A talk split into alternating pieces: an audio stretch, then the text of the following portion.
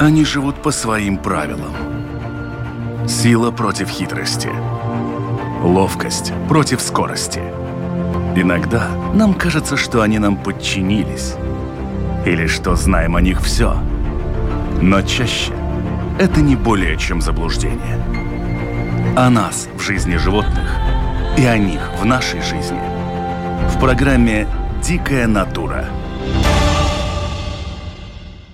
Не эфиром единым – в честь наступающего 20-летнего юбилея круглосуточного вещания ЛР-4 программа «Дикая натура» решила поинтересоваться, какие отношения выстраиваются у работников радио с миром природы и братьями нашими меньшими. И в этом выпуске программы вас ждет рассказ о тех, кому спешат мои коллеги после работы. Меня зовут Дмитрий Шандро, ну и, как я уже сказал ранее, мои собеседники – это работники Латвийского радио 4. Животные вдохновляют – они не умеют лгать. Они – сила природы. И, конечно же, мои коллеги тоже не лишены такой слабости, как сильная любовь к своим пушистым и не очень членам семьи. Так, например, директор канала Илона Модесова души не чает в лабрадорах. Да, я, я собачница, и у меня уже вторая собака, второй лабрадор. Э, но я думаю, что встреча случилась с первым.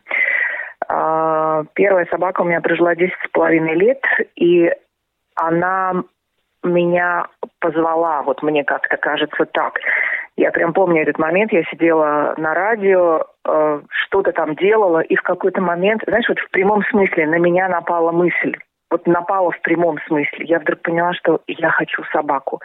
Мне нужна собака. Прям вот прям на меня просто напала эта мысль. Я пришла домой и, и говорила там мужу, детям, я говорю, слушайте, я хочу собаку. И на меня смотрели, говорили, какая собака? Ну с чего вдруг? Я говорю, вот прямо сейчас. Вот прямо сейчас я хочу собаку. И эта мысль меня преследовала прямо вот днем и ночью. И я начала смотреть э, на СС объявления. Я знала, что это будут лабораторы, но что это будет лабрадор. Эм, я с детства знала, что вот если у меня будет собака, это будет лабрадор. Я много о них читала. Я помню, как один французский кинолог известный, описывая эту породу, написал, что лабрадоры – это последние ангелы на земле. И, и, и я в это верю. И я тогда, вот уже там, сколько там, 12, наверное, уже лет назад, я тогда смотрела на СС объявления, я уткнулась в одну фотографию, где были выложены фотографии помета, маленькие черные лабрадошки, и я ткнула пальцем одного, пришла к мужу и сказала, Андрей, вот это моя собака. Он говорит, слушай, ну это ехать куда-то в Екапилс, это ж так далеко, посмотри, тут в Риге тоже есть какие-то замечательные щенки. Я говорю, нет, вот это моя собака. Это, ну, это была какая-то магия. И я не выдержала, я позвонила по номеру. Это был питомник лабрадоров Лауменес. Я позвонила хозяину этого питомника. Как потом оказалось, это один из ну, крутейших заводчиков лабрадоров э, в Латвии, Мартин Чесвилт. И я на тот момент этого не знала. Мы проговорили с ним 40 минут. И потом он сказал, что если бы я позвонила на 20 минут раньше, то он бы мне сказал, что этот щенок не отдается. Это был последний щенок в помете. И они хотели его оставить себе. Ну, была такая мысль. Но передумали буквально вот за пару минут э, до моего звонка. А если бы я позвонила на 15 минут позже, то этого щенка отдали бы другому человеку. И так состоялась эта встреча, и, ой, вот знаешь, а, собака умерла полтора года назад, и я до сих пор не могу без слез а, а, вспоминать. Ну, вот это была моя звездочка. Это была моя звездочка, звали ее Бора, это был большой черный лабрадор, ангел.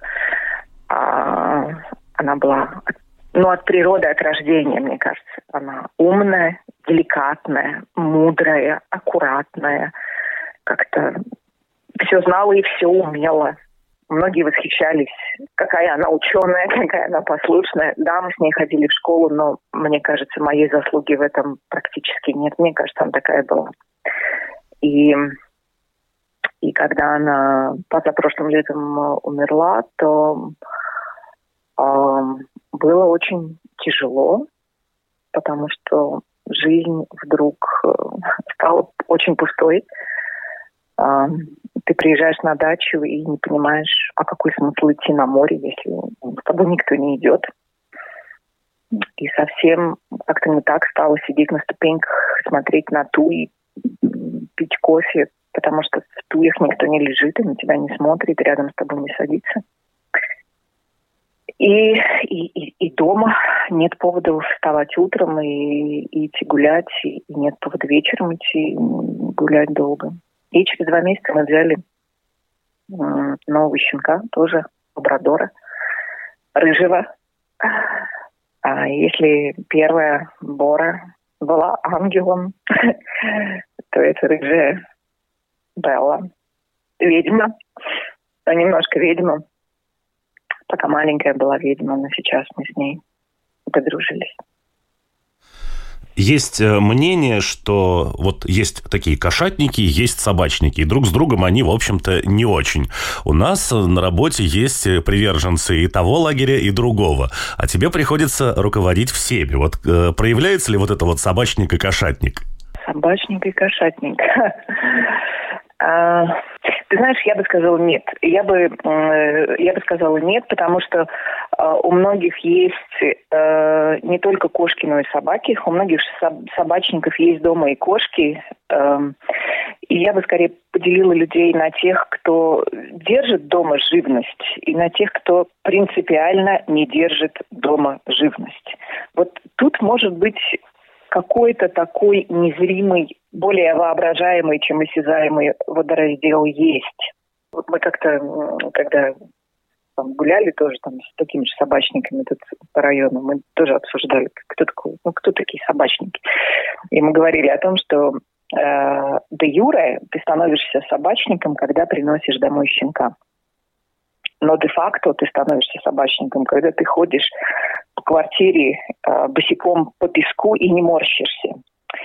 Вот мне кажется, вот те, у которых есть животные, и не только собаки, но кошки тоже, и любые другие животные, они, в них как-то больше такого какого-то, что ли, принятия, что рядом может быть кто-то другой кто-то со своими потребностями. Такая же, понимаешь, такая же душа, а, такая же личность, но просто со своими потребностями. И ты, и ты это принимаешь. Ты принимаешь шерсть не только э, на своем костюме или пальто, но и кастрюле с супом. Ты принимаешь песок не только в коридоре, но и, но и на диване и так далее, и так далее. Ты понимаешь, что у кого-то есть свои надобности, и это означает, что иногда надо встать в 5 утра и вывести, что называется, человека на свежий воздух, сделать свои дела, что, что есть, что у них тоже есть дружба, понимаешь?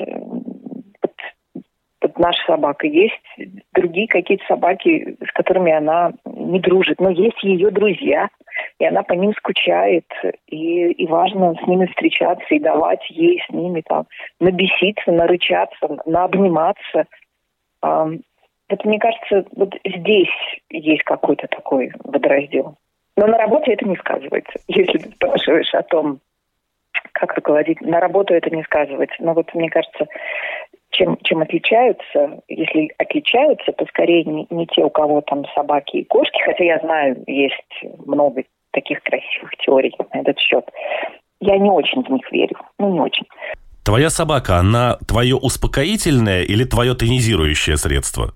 Хороший вопрос. Я бы сказала и-и, э, потому что, ну, с новой собакой мы сейчас так выстраиваем свои отношения. Ей полтора года, и она еще по собачьим меркам, она еще такой подросток, у нее начало юности, э, и она еще меняется. Э, с прошлой, с прошлой собака для меня была тонусом в том плане, что она заставляла меня много двигаться, потому что ну, лабрадоры большие собаки, и им важно двигаться. И прогулки, э, ну, вечерние прогулки по часу, плюс там дневные как-то по возможности, и выходные, чтобы м, скомпенсировать то, что, может быть, не догулено на неделе, и выходные дни мы ходили по два, по три, по четыре часа в прогулке. И это, конечно, для меня было стимулом двигаться. Знаешь, мы когда взяли собаку, я помню, что где-то там через несколько месяцев я маме сказала, что, что я за первый месяц а, вот в статусе собачника я выполнила свою норму по пребыванию на свежем воздухе примерно, я не знаю, пятилетнюю и примерно пятнадцатилетнюю норму по общению с незнакомыми людьми на улице, потому что как-то собачники это такое особое братство, и все друг другом, друг с другом знакомятся, здороваются, как-то общаются, спасибо за компанию говорят, как-то так это очень интересно. Но, то есть в этом она была для меня таким очень тонусом, она заставляла меня двигаться. И мама тоже потом сказала, если бы я знала, сколько времени ты станешь проводить на свежем воздухе, она говорит, я давным-давно посоветовала бы что-то такое. А с другой стороны, конечно, она такой и антидепрессант, и такой и даже, не знаешь, не антидепрессант, такой не успокаивающий, такое очень стабилизирующее средство, потому что обнять, обнять и прижаться к большой, тяжелой, теплой, мягкой, мудрой голове, в которой на тебя смотрят карие, любящие, понимающие и принимающие и прощающие, а, обожающие глаза, это, это очень дорогого стоит. Это очень дорогого стоит, любой собачник, особенно те, у кого ну, большие собаки, они, они это поймут. А, дети, когда были маленькие, они утром, когда вставали, перед тем, как идти там, в школу, в институт, у меня сын, он первым делом шел к собаке, а, там ложился рядом с ней там на коврик, обнимал ее, вот грелся, понимаешь, набирался каких-то сил, и только потом шел там, в туалет зубы чистить. Собака это, я бы сказала, это такой, это камин, это камин в доме, вокруг которого греется вся семья. Знаешь, есть такой известный э, литовский психотерапевт Алексей Чикрут. У него были две классные фразы про собак. Одна была фраза про то, что счастье не купишь, так говорят те, кто никогда не приносил в дом щенка. И это правда, потому что собака – это счастье. И вторая – это тогда, когда у тебя есть собака, тогда ты возвращаешься не в дом, а домой понимаешь, ты возвращаешься в атмосферу, ты а, возвращаешься туда, где тебя ждут, потому что собака всегда приходит и тебя встречает. Она всегда тебе счастливо рада.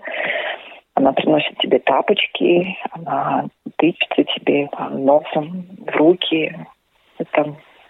Вот есть кто-то, кто тебя ждет всегда, кто тебя любит всегда. Это классное ощущение. Ведущая Марина Талапина, напротив, сделала выбор в пользу котика. Или это сам котик решил за нее? Это мой вызов. У меня есть под боком четырехлапое существо, которое попало к нам совершенно случайно. Мы отдыхали летом в Латгалии, замечательной, в диком-диком месте рядом с озером и лесом, где вокруг никого ничего. И когда мы туда приехали, там на дровнике что-то вдруг вот запищало, и запищало так, вот закричало.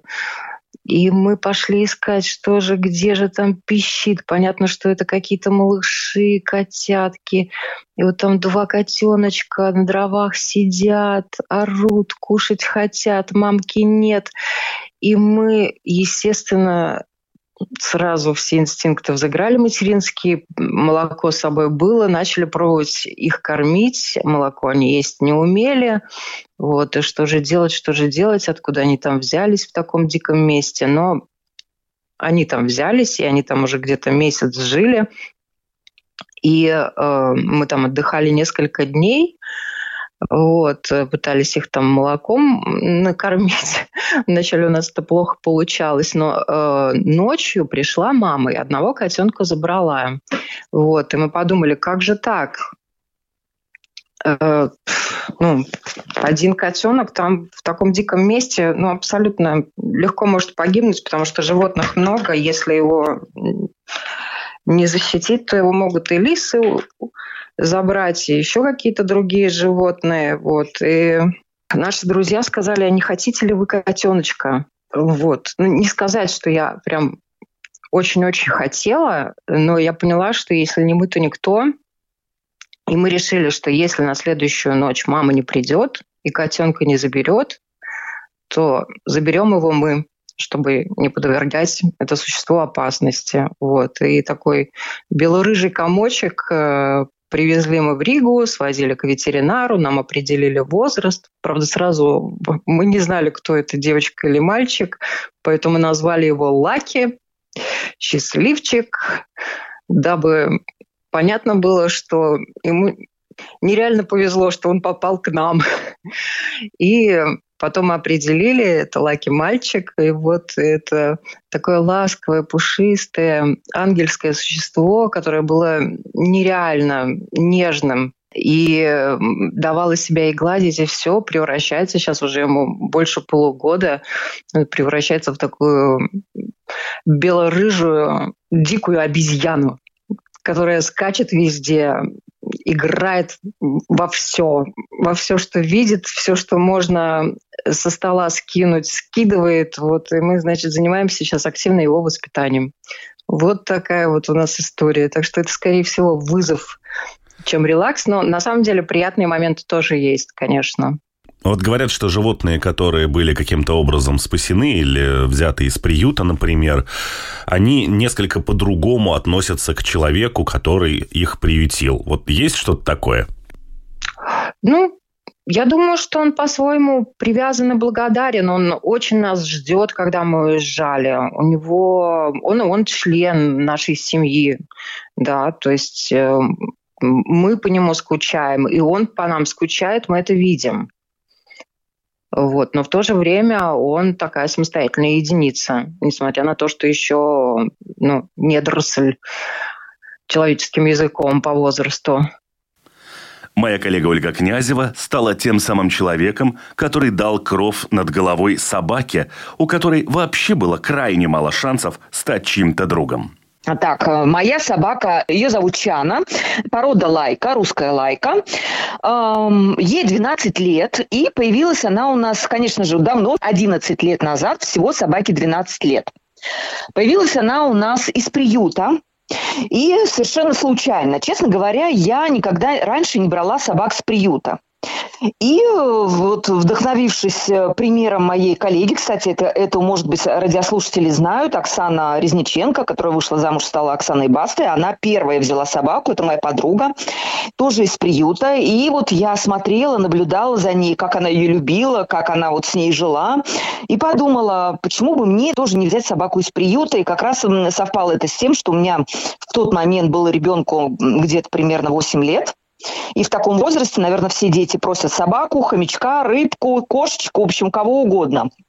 И мне, конечно же, из всех вот этих вот очень было близко именно собака, потому что мне казалось, что это ну, наиболее такое существо, с которым можно играть, с которым можно гулять и как-то вот развивать такие какие-то детские привычки, ухаживать за животными и так далее. Ну и вот мы, значит, направились в приют, выбирать собаку. Ну, естественно, как мать, любая мать, я хотела собаку небольшую, то есть совсем маленькую, чтобы можно было ее там поменьше кормить, когда меньше грязи от нее и так далее. Пришли мы в приют, и таких собак, как оказалось, в дефиците. То есть все разбирают именно маленьких собачек, а больших на выбор, вот хоть, как говорится, там выбирай из там 50 собак, и все они большие. Это овчарки, это там, не знаю, были и хаски, и были даже какие-то э, чуть ли не доги, которые как потерявшиеся, их долго не могли никто вот найти. И их тоже можно было а, адаптировать. Я хотела маленькую собаку, но маленькой собачки не было. И тут, э, значит, мы ходили по клеткам. Это приют э, Dzīvnieku draugs, который находится в Шампетерисе. И мы ходили, значит, и, конечно же, я хотела, чтобы ребенок в первую очередь выбрал себе ту собаку, с которой, ну, которая ему понравится. Она смотрела-смотрела, собачки все разные, конечно же, она хотела взять всех.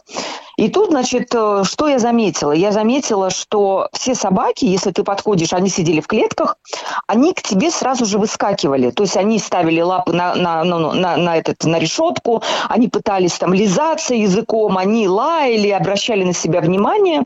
И только одна собака, когда мы подошли к клетке, она даже не повернулась на нас. Вот она лежала на своей подстилке, уткнувшись э, мордочкой в стенку, и даже не обернулась. И тогда со мной ходила работница вот этого приюта для собак. Я спросила, а что с, с этой собакой, она болеет? Она говорит, да, у нее совершенно несчастная судьба. Это лайка, русская лайка, восточноевропейская, даже так, наверное, правильно сказать, которую вот буквально две недели назад нам привез охотник охотник откуда-то из регионов, ну, это была реальная охотничья собака, которой в тот момент было год. И там была совершенно несчастная судьба, что этих собак уже с малолетства обучают охоте. И на охоте с другими собаками у нее случился инцидент, и они подрались между собой. Я не знаю, как это случилось, но сам смысл в том, что вот эту мою собаку очень сильно разодрали другие собаки. У нее была сломана лапа, у нее была разодрана морда, у нее выбито было два клыка. И фактически хозяин, который был ее до этого с другим же выводком таких же собак, привез ее усыплять. Но работники приюта люди, я считаю, святые абсолютно. Они ее вылечили, они сделали ей операцию на лапу, у нее торчала спица была вставлена. Э, был воротник на шее такой, чтобы она себя не грызла. И она говорит, ну, эту собаку, скорее всего, никто не возьмет. Я говорю, почему? Ну, она же выздоровеет. Ну, говорит, скорее всего, у нее будет поломана психика. И мы, говорит, конечно же, не будем ее суплять. Но, говорит, есть собаки, которые у нас живут по 8-9 лет, и фактически они там просто, ну, когда становится собака, условно, ей 5, 6, 7 лет, то шансы, что ее возьмут, очень-очень маленькие. И мы смотрели на вот эту собаку, и мой ребенок заплакал. Она говорит, мама, давай возьмем ее. Ее никто больше не возьмет, кроме нас.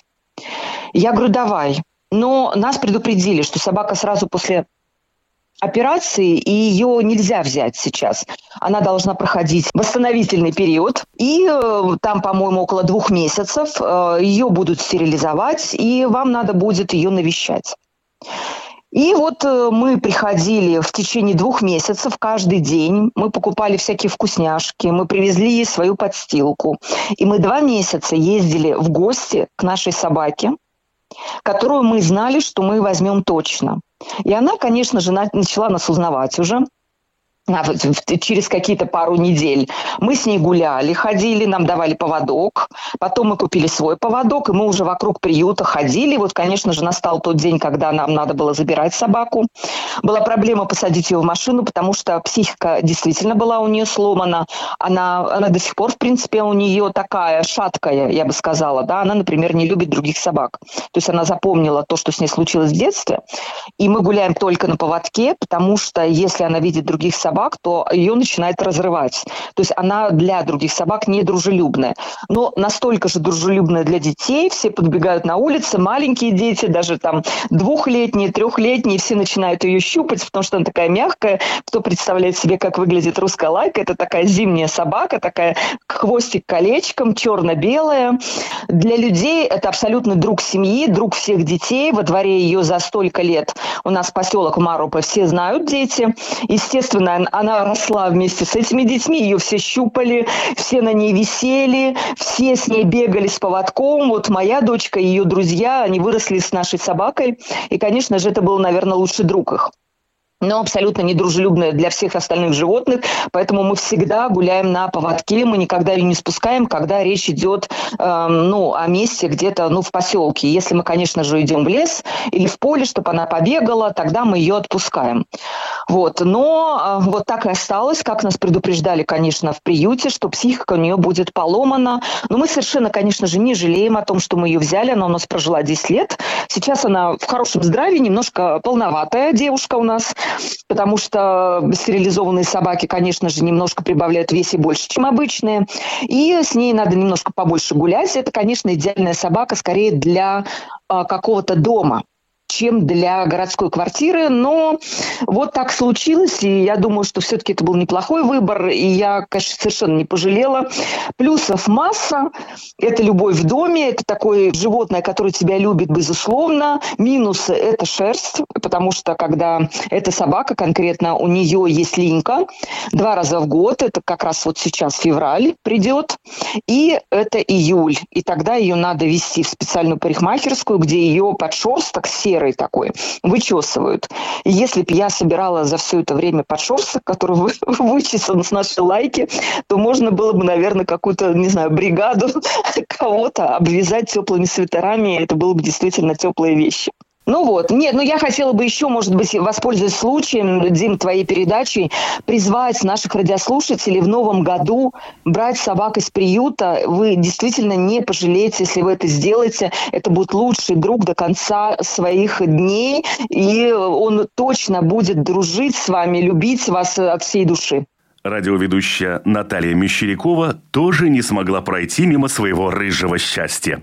У меня есть кот, его зовут Ронис, ему 7 лет, и мы его взяли с улицы вот 7 лет назад. Никогда не планировала, что у меня дома будет кот. Всегда считала себя собачником, хотя и собаки у меня тоже не было, но как-то они были ближе.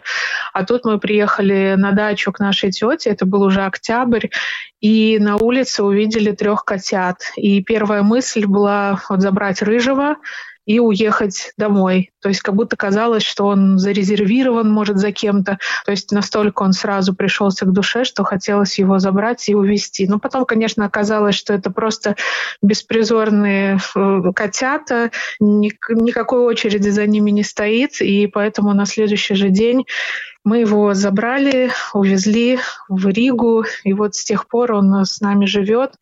Имя это тоже Ронис пришло, наверное, не случайно, хотя не думали особо над именем в какой-то момент поначалу. То есть было главное обеспечить там ну, знаешь, назвать кота тюленем? Да. Вот почему? А, потому что мы решили, что это морской котик. Ну, тюлень — это же морской котик. А так как он был найден в Салкрасты у моря, и он является котиком, то он вполне имеет право называться Ронисом.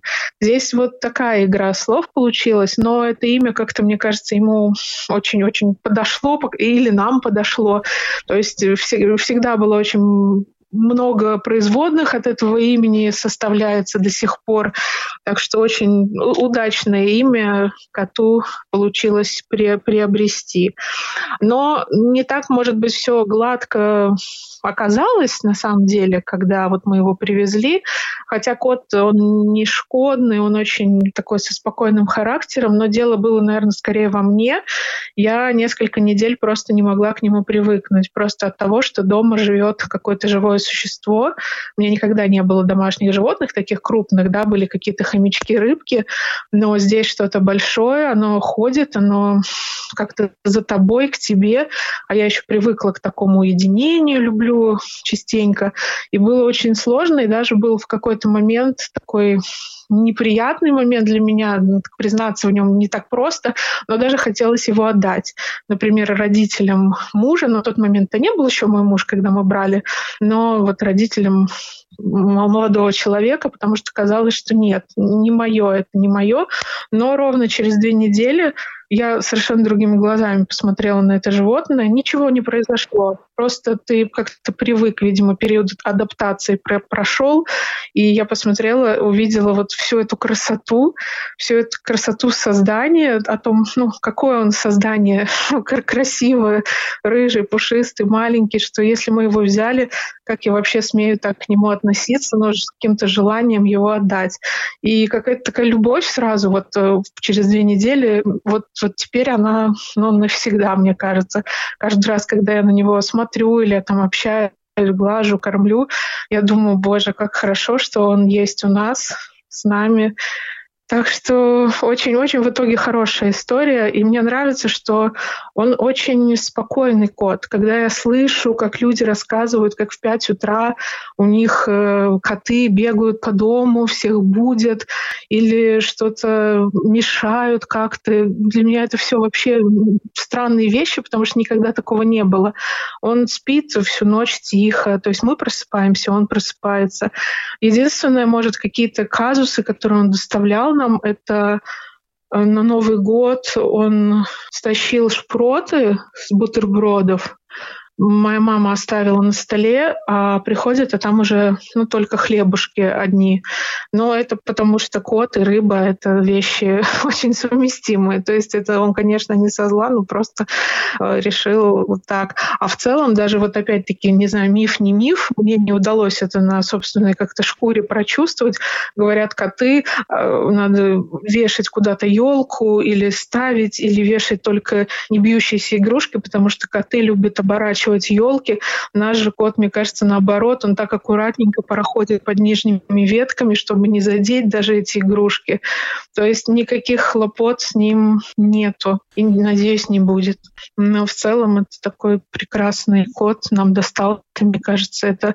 С другой стороны, говорят, что это не мы выбираем котов, а они нас. Так что я склонна в это верить. И мне кажется, что когда, он, когда мы приехали, он вышел к нам, ну, просто вышел посмотреть.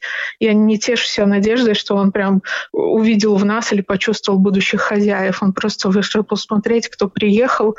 И вот, вот с тех пор как-то да, то есть он нас выбрал, возможно. Слушай, коты вообще не чувствуют хозяев, они чувствуют прислугу.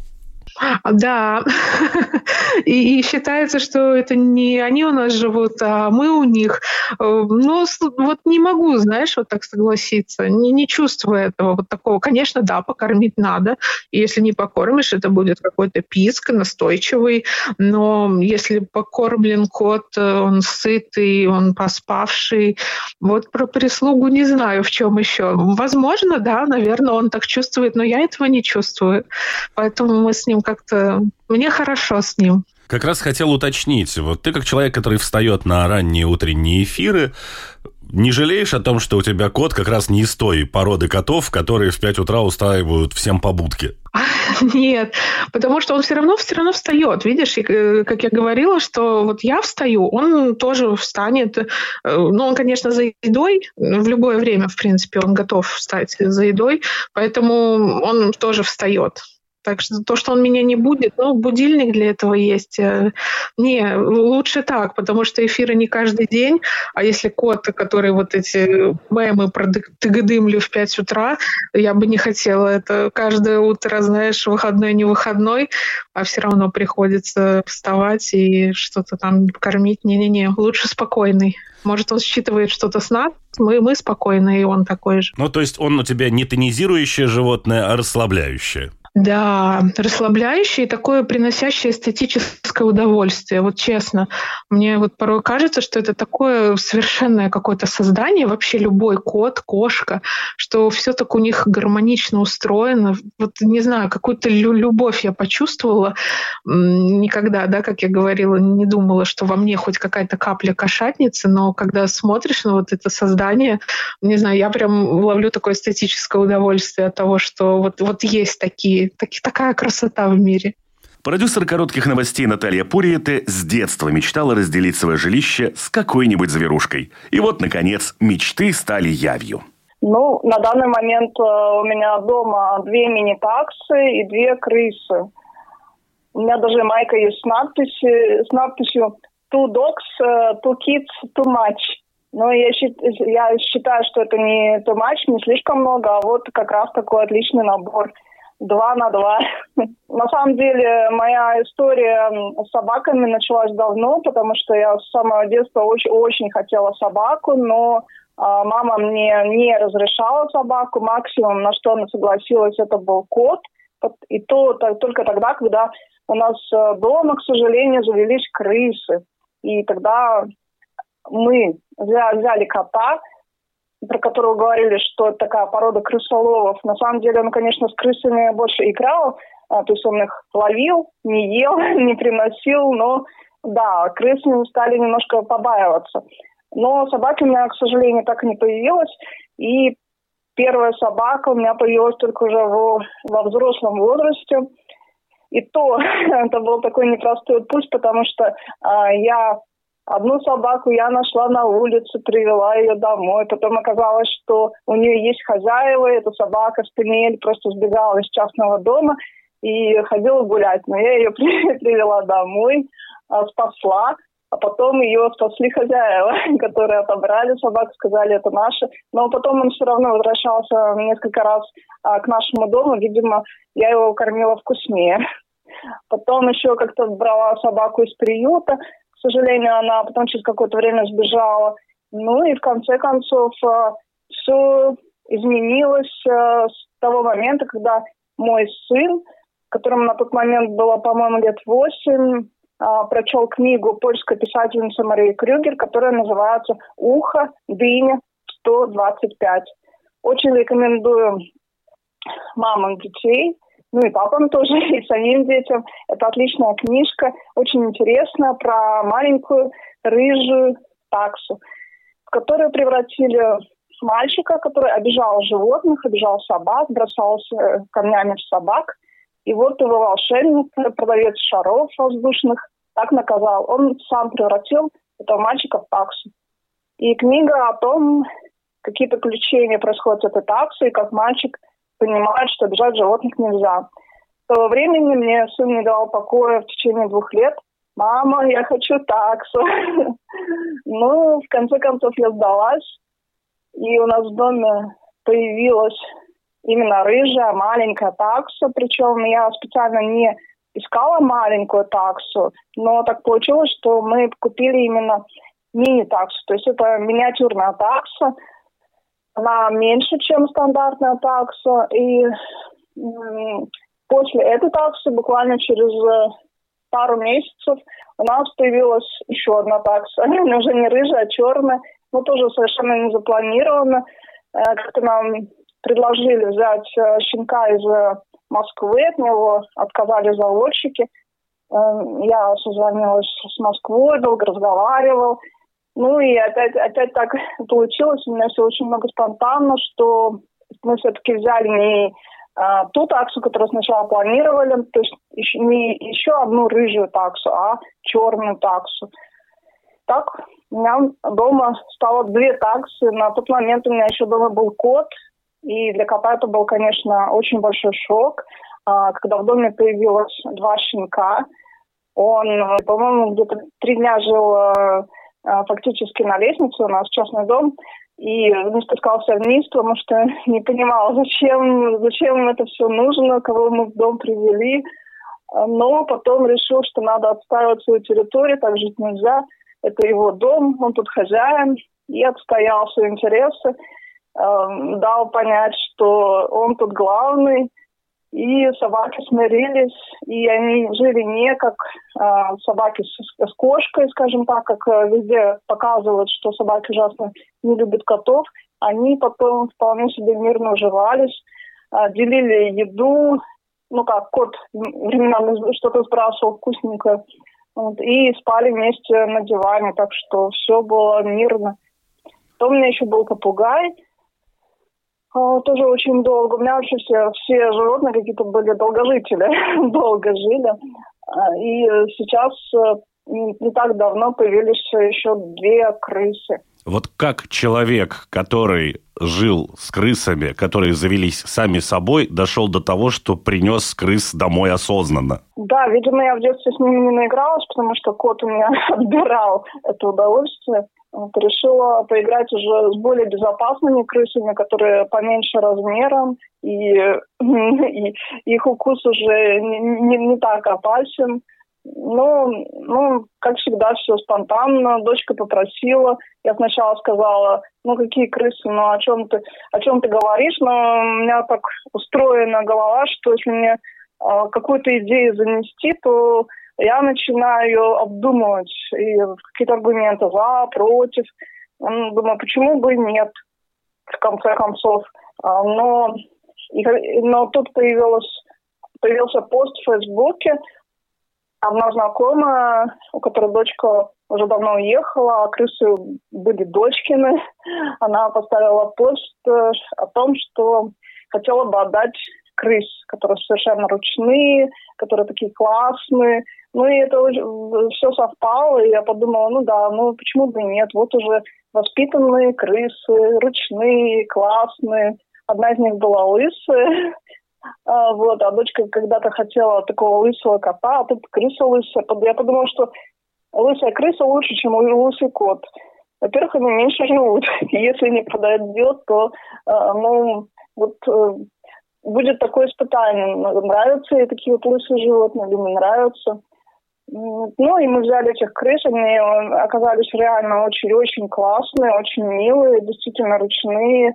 Но на тот момент э, им уже было больше двух лет, и поэтому они, ну, недолго у нас пробовали, потому что, да, это вот не, оказались недолгожители, потому что крысы, ну, в любом случае, они долго не живут, с этим надо считаться, ну, где-то три года, ну, так максимум, по-моему. И после того, как мы оказались без крыс, ну, как это без крыс, уже привыкли, уже нужны другие крысы. Ну, и вот э, летом мы взяли еще, еще, у нас появились еще две другие крысы, совсем маленькие. Это дочка назвала Мэй и Мока. Вот. Ну, две буквы М. Ее тоже ее зовут Надера. Вот, видимо, крыс назвала на на букву, на начальную букву своего имени. А как такса реагирует на крыс? Ведь такса же, в общем-то, животное, которое выводилось для того, чтобы охотиться в норах. Таксы реагируют э, на крыс настороженно, но я не провожу такие испытания, я не смотрю, э, насколько у них этот охотничий инстинкт э, подействует, и я не даю им близко знакомиться с крысами. Повторюсь, что у нас два этажа, у нас частный дом, поэтому крысы живут с дочкой на одном этаже, а таксы живут на первом этаже, и я их не пускаю. Ну, просто так вот, да, подносили, но рыжий такс у меня, рыжий, рыжий такс и черная такса. Вот рыжий такс у него этот охотничий инстинкт достаточно развит, поэтому ну, честно говоря, страшновато, да, смотреть, а, будет ли он с ними дружить или просто схватит ее. Поэтому, поэтому нет, как-то как все отдельно. Таксы абсолютно разные по характеру, хотя вот обе мини-таксы, но а, рыжий такс, его зовут Амур, и это имя абсолютно предопределило, наверное, его характер, потому что он общий любимец, он обожает сидеть на ручках, он э, не может приносить одиночество. Вот он такой любовь. Вот амор, как он и есть. Вторая такса тоже абсолютно случайно, но очень интересно. Она по паспорту Дэми Мур, и поэтому, не сговариваясь э, с разницей в рождении буквально там несколько дней, хотя черная такса из Москвы, он из Риги, ее имя Дэми Мур, то есть у нас получилось э, Дэми и Мур, как назовем Амура. То есть Дэми Мур по одному паспорту у них совпало два имени. Она абсолютно такая доминантная девушка. Она диктует, что надо, когда надо, и что ей нужно отдать там косточки. В общем, он у нее ходит абсолютно по струнке. Он ее любит всегда и везде, абсолютно преданный.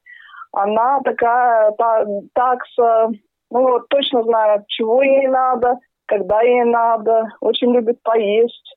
И однажды она у нас съела даже целый батон чебаты, а, который случайно оставили, ну, мешок с продуктами на полу. Я думала, что, может быть, ей станет плохо, но нет, не стало. Она все чудесным образом переварила. Потом как-то стащила баранки из э, сумки подруги, которую тоже оставила в коридоры. И эти баранки мы еще долго находили по всему дому. Она делала такие заначки везде. И когда такс привезли домой, моим детям было 10 лет, э, старшему сыну, и дочке было 2 года. И дочка, конечно, ну, с таксами играла, но играла по-разному, то есть она могла им, их, на, на них на что-то надевать, какую-то одежду, а, потом она могла там какие-то домики для них строить, но таксы все покорно терпели.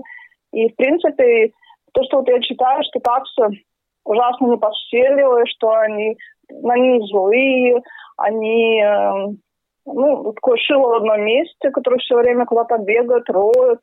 Ну, я не знаю, у меня какие-то, наверное, неправильные таксы, но они абсолютно не злые, они, они реально добрые, они Э, в, у нас двор, но они вообще ничего не роют, но, может быть, одно место, где они там иногда что-то там подрывают, но, в принципе, никаких ям во дворе нету. Э, сейчас, конечно, им уже 11 лет, они спокойные, но Вообще-то я даже не помню, чтобы они были очень такие, ну, непоседливые. Они какие-то, ну, такие неправильные таксы. Поэтому я всегда говорю, что, а, наверное, собаки очень похожи на своих хозяев. Что вот если хозяева добрые, то, в принципе, и собаки как-то злыми быть не должны. И каждый подбирает собаку под себя. И когда вы выбираете щенка, вот почему-то это так звездочка складывается, что вы берете именно такого щенка, и значит, вот это ваша собака и есть, значит, это ваши крысы и есть. И э, остальные животные тоже, потому что в любом случае это ваша семья. Конечно же, это далеко не все наши коллеги, которые стали для кого-то кормящей рукой и любящим другом. Однако время, отведенное нам в эфире, неумолимо, и потому на этом я заканчиваю рассказ о родийных домашних животных. А программа «Дикая натура» прощается с вами. До новой встречи. Слушайте нас на волнах Латвийского радио 4 по понедельникам после 10-часового выпуска новостей. Также повторы программы можно услышать в эфире во вторник ночью и по субботам после полудня. Все программы доступны на сайте Латвийского радио 4 в разделе программы «Дикая натура». Также ищите нас на крупнейших подкаст-платформах, а видеоверсии программ можно посмотреть на одноименном канале на YouTube. Кстати, не забудьте подписаться, и вы будете всегда в курсе появления свежих выпусков. До новой встречи! Они живут по своим правилам. Сила против хитрости. Ловкость против скорости. Иногда нам кажется, что они нам подчинились. Или что знаем о них все. Но чаще это не более чем заблуждение – о нас в жизни животных и о них в нашей жизни. В программе «Дикая натура»